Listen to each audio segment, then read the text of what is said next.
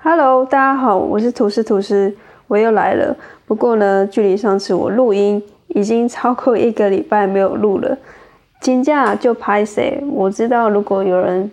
有在准时收听我的 podcast，就知道我有一个原则，就是 two days rule，不要让自己落入两天没有做那个你想要建立的一个习惯。就比如说，你想要建立跑步这个习惯，就不能有两天超过第三天，然后就没有去跑步。那因你因为你这样子，可能就是慢慢的，你就会想说啊，算了，反正就已经这么多天没跑了，也不好，也不差这一天嘛。所以你的习惯就会因此而中断。所以真的抱歉，如果你有在准时收听的话，嗯，我已经一个礼拜没有录音频了。好。这也不是没有，也不是特别忙或者是什么状况，就是说，你知道有时候有灵感的时候就不想录，懒得录。但如果当我又有时间想录的时候呢，那个灵感又不见了，所以就这样子错失了绝妙的好时间，然后就变成我一天拖过一天，就到了现在才录。OK，那我们就直接切入正题，就是今天我想要讲的就是。Netflix 的创业故事，不晓得大家对于一些比较大的企业，像 Facebook、像呃 Amazon，或者是像 Tesla，或者是像 Apple 等等的这种大企业，你们对于他们的创业故事是了解的吗？其实说实在，我也没有到很很理解，因为毕竟他们这么成功，然后现在的公司这么大，当然里里面有很多曲折离奇的故事。就像贾博士好了，他的创业故事可能就可以分了好几集来探讨。但是我觉得可以建议大家是可以大概去了解说每一个创办人他的个性，然后或者是他的创业故事，他们的企业理念是如何，我觉得蛮有趣的。就是像我我现在要讲的 Netflix 的创办人，我我刚才去呃做了一点功课，才发现说其实原来他并不是那么的呃像。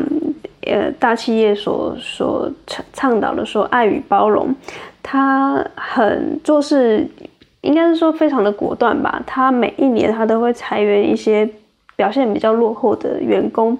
然后再用那个呃资金去聘请更好的员工。他说，呃，员工像员工是，我看一下哦，他说什么？哦。原我们是团队，但不是一家人。We are a team, not a family。他利用这个 slogan，他的他的想法是这样子的，然后去警惕员工上班的真正目的，并不是来玩乐的，而是来表现的，而是来竞争的。那其实他除了这个员工不是一家人的这样子的一个 slogan 让人家印象深刻之外呢，他在呃二零一二年接受了。就是某一家杂志的专访的时候呢，他又说了一个很很关键的一个名名言佳句。他说：“成功跟失败的人中间只差了一个特质，就是超乎常人的乐观。”我确实非常的同意这这个后者，他他在这个杂志专访的时候这段话，因为我在创业的过程中，其实我是相对比较悲观的。我一直以来我的个性就是真的可能比较会往。不好的那一面想，因为我是往最最糟的状况那边想，因为我觉得事情永远不会有我们想的那么顺利。那我的伙伴他，呃，我我就姑且称他说同事 S 好了。那这个 S 他非常的乐观。那在跟他共事的过程中呢，我们在讨论一件事情，他可能就会看到比较光明的那一面，比较有希望的那一面。那我就会觉得说，哎，这件事情可能。没有我们想象的那么顺利，是不是要再多想一点，可能备案啊等等之类的？那在过程中，当然有时候是我对，有时候是他对，但是我觉得真正一个团队，它可以持续的、长久的营运下去，乐观是非常重要的一个关键。因为如果你在创业过程中，他都已经这么苦了，他就已经那么不确定性。如果你还不能在呃里面享受其中，而且呃感感觉到快乐的话，那你可能走的不会太长久。所以，但是极度的乐观也不好，因为也不会有人发现说企业可能它正在走向一个可能比较不好的方向，那没有人去察觉，因为大家都很乐观嘛。那当然，你极度的悲观也也更不好，因为。呃，大家大家工作起来都非常的痛苦，那大家为什么还要出来创业？创业就是为了我们相信去做自己想要做的事情，然后同时为我们带来呃很好的收入，或者是可以呃对这个社会有所贡献嘛。所以乐观，我觉得在创业的过程中也是真的是一个非常重要的因素。然后呃，为什么会突然讲 Netflix 的这个？创办人的故事，就是因为我在书局翻到一本书，啊，书名我忘了，我再查一下。如果我我记得的话，我就是把那个链接放在我的节目笔记下面，然后有兴趣的话就可以去查。那这本书里面他提到了有一个章节，我觉得蛮有趣的，就是说像 Netflix 创业故事，我们当然也知道说他一开始就不是。往这个串流平台的的方向去前进，它是一开始并不是，它是有点是啊无心插柳柳成荫。它一开始是做这个 DVD 的寄送服务，就比如说我们想要看 DVD，然后他就帮我们寄送，然后他看完了再寄送回来，然后我们可能再推荐他什么什么片单他喜欢的，然后再寄送给他。是到后来这样子一直修正之后，或者是他们发觉少发觉到市场对于订阅这个 DVD 的市场是是有的，就是比如说，不晓得大家在我其实在我大学的年纪的时候，其实我发现像锦城啊，或者是一些原本很很流行的一些 DVD 的租借的。的店家其实他们往往都已经快要撑不下去了，因为已经很少人会租 DVD 回家看。所以我觉得 Netflix 它很厉害的地方是在于，这个看起来是已经是夕阳的产业，已经要没落了。因为大家可能现在都看 YouTube 啊，或者是就是看一般的传统电视，就比较不会有人去租 DVD 回家在家里看。但是他们很巧妙的把这个方式结合了现在网络的串流的平台的概念，让大家呃直接用网络就可以直接类似呃用 DVD 的方式去去看到呃可能线上没有的在播的电影，因为 Netflix 他们有自己原创的节节目嘛，像纸牌屋等等的，然后呃他们用订阅的方式，而不是用租一片多少钱那。这个就很吸引人啦，因为代表就是对，有点像吃到饱的概念。他呃一个月可能收你两三百块，但是你可以看可能十部二十部，他都他都管不着。你甚至可以跟你的朋友共用一个账号，他其实也都管不着。所以这听起来是真的非常划算的，因为比如说。嗯，我们在家里就可以看到很棒的影片，然后它是影集，它它是一个很很好追的一个系列的影集，然后我们成成天就待在家里看这个影片，也不用到电影院。现在疫情又这么的严重，就在家里可以享受这么这么棒的电视节目，那何乐而不为？所以我觉得它刚好是，我觉得这这就是要有一点点智慧，就是。你有洞察出这样的的商机，然后其实一开始我觉得 Netflix 它要成立这个这样的串流平台服务，其实还蛮冒险的。因为其实仔细想想，真的，我一开始在接触 Netflix 的时候，我是蛮不解的，因为我那时候是听我研究室的一个学姐在介绍，然后我那时候听的时候就觉得。呃，怎么怎么会有人会去订阅这个 Netflix 呢？因为其实你也知道，现在很多像什么风铃网啊，或者什么土豆网，其实你就可以看到他们上面的这些影集，有点是类似为盗版的一个网站。然后呃，在那个当当下啦，我就觉得说，呃，其实一个月要花两三百块，那我不如就用这种呃，可能有点在法律边缘的这种网站看一看就好啦。但是后来后来 Netflix 强大的地方就是在于它创造了一个原创的节目，又或者是它真的节目多到非常非常多，然后甚至连一般传统的电影它都塞进去了。然后它可能有有支援很多的呃字幕，比如说英文跟中文嘛，然后又可以调语速，然后它可能又没有广告，然后一集接着一集看，有动画，有有电影，有恐怖的，有好笑的，有有。呃，励志的或者是历史片啊等等的，里面就像是一个很大的电影院，然后你可以看到古今中外的电视节目。我觉得它就是，呃，你你最后会愿意去订阅，就是因为你觉得它帮你通整好你所有可能会呃喜欢的电影，然后并且它依照你可能看的这个电影的。就是选择了这个类型，他去可能透过他们的演算法法去推荐你下一部你可能会喜欢的电影，而且非常的精准的推荐，你就会觉得说，哎，那我都不用花脑筋，说我可能接下来会喜欢什么东西，它就自动推荐你了嘛。所以这没有办法在我们刚才说的那个风铃网上面办到，所以大家为什么会愿意去订阅这样的服务？其实有。基本上就是大家懒，或者是大家觉得他呃推荐的方式是很对自己很很受用的，就不用再花时间去找自己喜欢的节目，也不用再等朋友推荐。因为当然大数据这种东西，我们相信其实它真的非常的准。那它好或不好，其实我们我是持一个比较保守的意见，因为我觉得。当然很好，因为你可能就不用再想花那么多心思在你你喜欢什么事情上面。但是它另外就是两面刃，另外一面刃，它可能代表的是我们人类可能越来越没有办法去思考我们自己想要什么、喜欢什么、不喜欢什么。那这个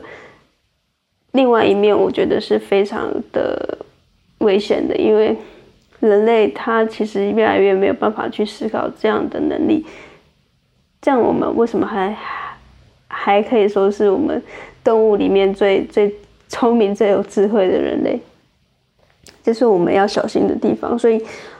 呃，我最近在执执行一个叫做数位极简，有没有有听过极简主义？但是不晓得有没有听过数位极简？它一样的概念也是极简，但是是运用在数位的。这个科技上面，比如说，呃，我手机其实装了很少 App，然后甚至我现在连 Facebook、IG、YouTube 我都把它删掉。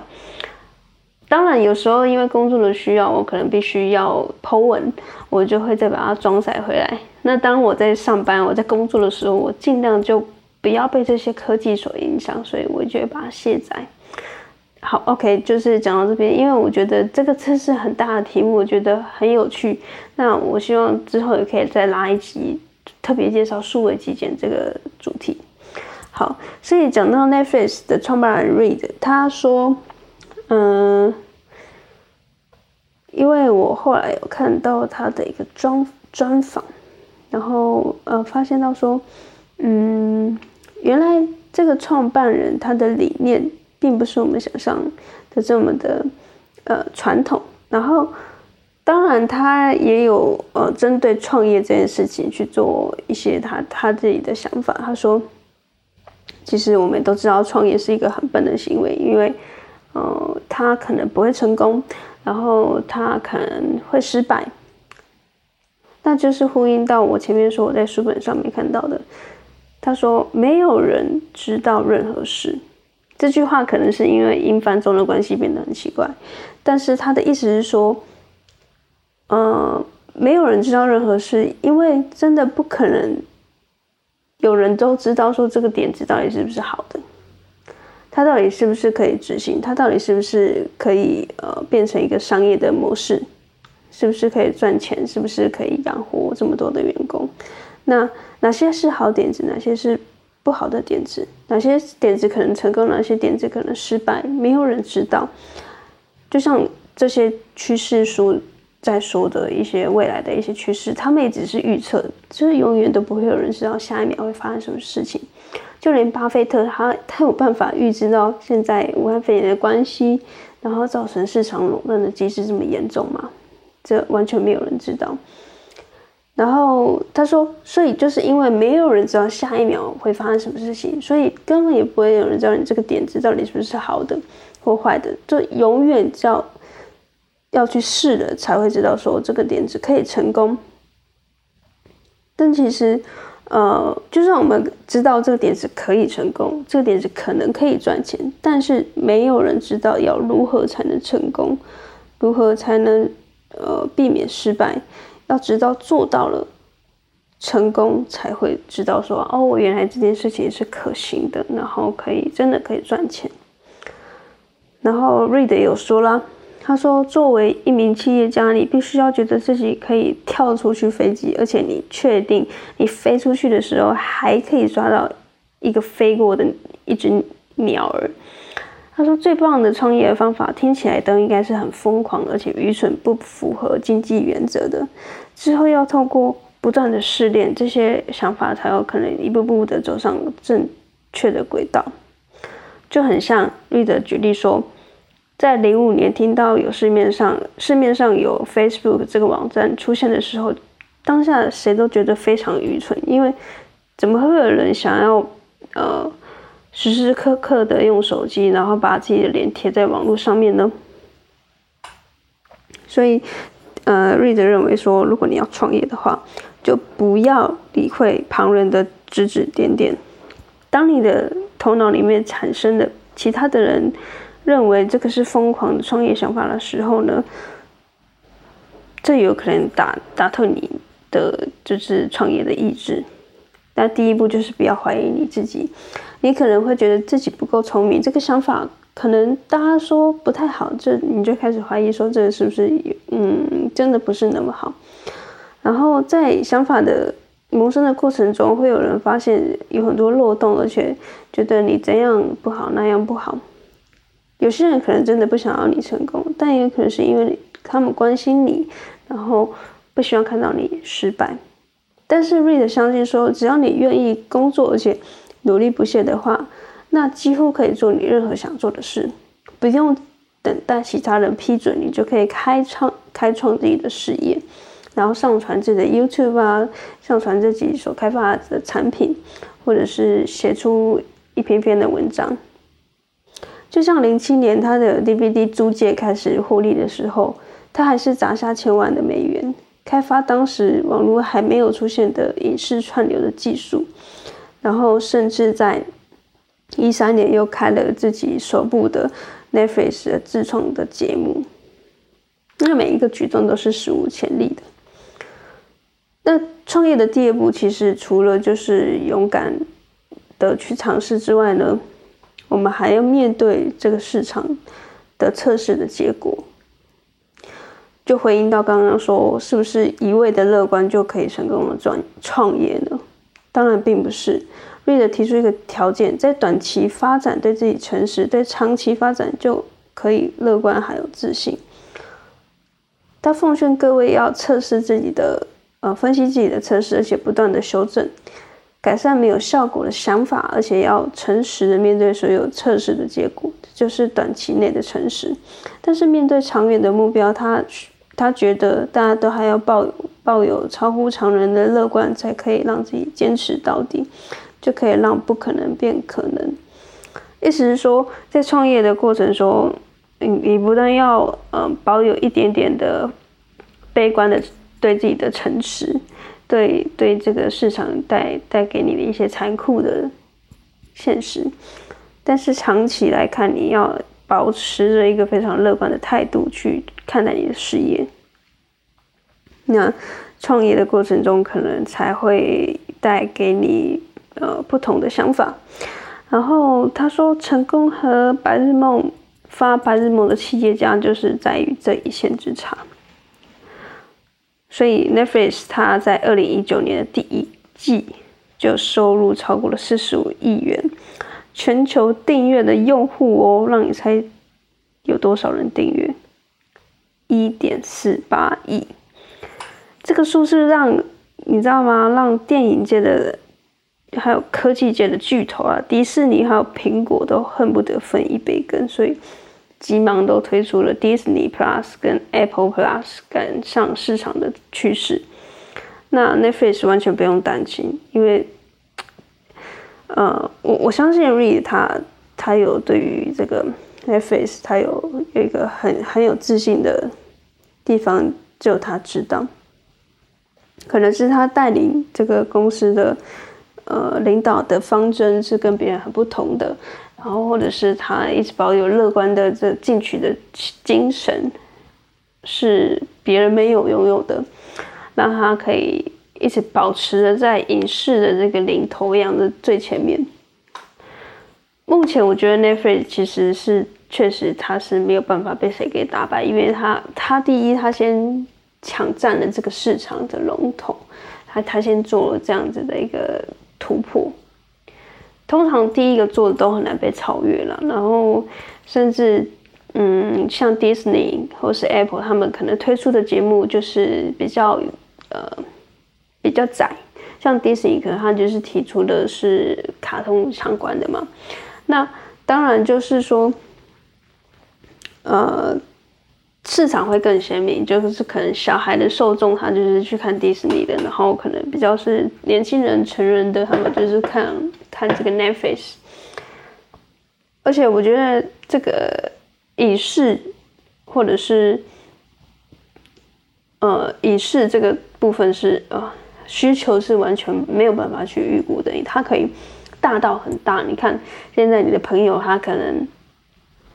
宁愿牺牲自己的睡眠时间也要上 Netflix，可是像我可能就可会节自己看 Netflix 的时间，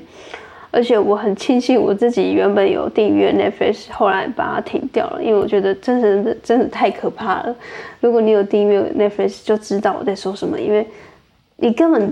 停不下来看 Netflix 的那种渴求感。你你觉得你再看一集看一集就好，但是。永远看不完，除非你你除非你刚好是剩下两那一季就只剩下两集能看，不然如果一季刚开始看你，我相信你可能你你不吃穿，你也会把那个 十三集一口气看完，因为现在的科技的技术真的太厉害了，不得不佩服现在他们会抓住这个人性的弱点，然后去设计一些。呃，可能在播放的过程中，让一一一部接着一部看的这样子的，嗯，小小的技巧在里面，所以我尽可能不会去看 Netflix。那呃，现在还真的很少看影集了，就是在可能几年前我真的蛮常看的，那时候就可能蛮无聊的吧，也不知道自己要干什么。但是现在创业之后呢，反而觉得。嗯，蛮多时间可以在做自己的事情上面，我就不会再播出其他的时间浪费在 Netflix 上面。但我没有说放松不好，放松真的很好，因为啊，很多想法都是在放松的时候会突然的跑出来，比如说冥想啊，或者是我们在跑步、洗澡的时候，或者是我们出去玩的时候，突然就灵感。但是这个放松，我觉得 Netflix 它没有办法让我有一个适度的放松，因为。往往我抓不住那个时间，我掌握不到那个时间怎么呃很适当的去被利用，所以我宁愿就是比较极端的方式，我就是尽可能的不去碰。所以如果你也正在被 Netflix 给呃吸引到，觉得可能有点上瘾的，那我觉得就是保重。保重，没有啦，就是想办法让自己去呃远离三 C 产品的诱惑，就是可能你你就就跟自己说，订完这期 Netflix 就把它停掉吧。啊，如果你真的很很想很想很想再看的时候，就跟朋友借个账号，像我现在就是这样。我这大概一个月看一部电影，我就跟我朋友借一下账号，这样子就比较不会有成瘾的问题。OK，那这一集大部分的事情就讲讲完了，就主要是在跟大家分享 Netflix 的创办人的故事，然后呃分享了如果你有想做的事情，你有一些点子正在发酵，不要去害怕说去执行，因为没有人知道这个点子好不好，这个点子坏不坏，会不会成功，不赚钱，都没有人晓得，都要去试了才会知道会不会成功。所以，如果你有想要试的点子的话，就去试吧。那第三个，呃，希望你带走的呃事情就是，如果你想要戒掉这个 Netflix 的话。你觉得 Netflix 太可怕的话，就尝试让自己在下个月的时候不要再订阅了。然后，如果真的很想很想再看的话，就跟朋友借账号，但前提你要有朋友。OK，那我这一集的节目就到这边结束。如果你有喜欢的话，就到 Apple Podcast 的留言区帮我留言，或者是按五颗星的评价，或者是到 Spotify。哎，最近 Spotify 好像也没什么可以评价的的按钮什么之类啊，反正就是有喜欢，就是到各个平台上面让我看到你的存在，那我们就下次见，拜拜。